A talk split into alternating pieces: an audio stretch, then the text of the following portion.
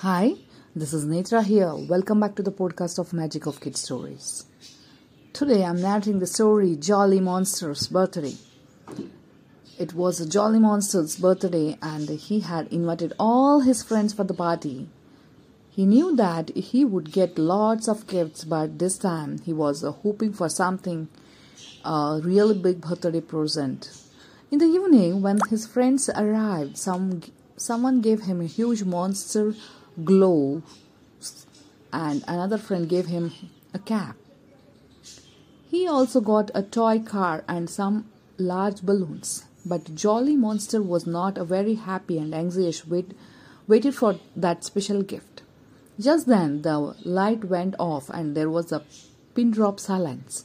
Suddenly there was a loud cheer and the room was full of light again. Happy birthday to you, sang his friends and presented a jolly monster with a huge blow up castle.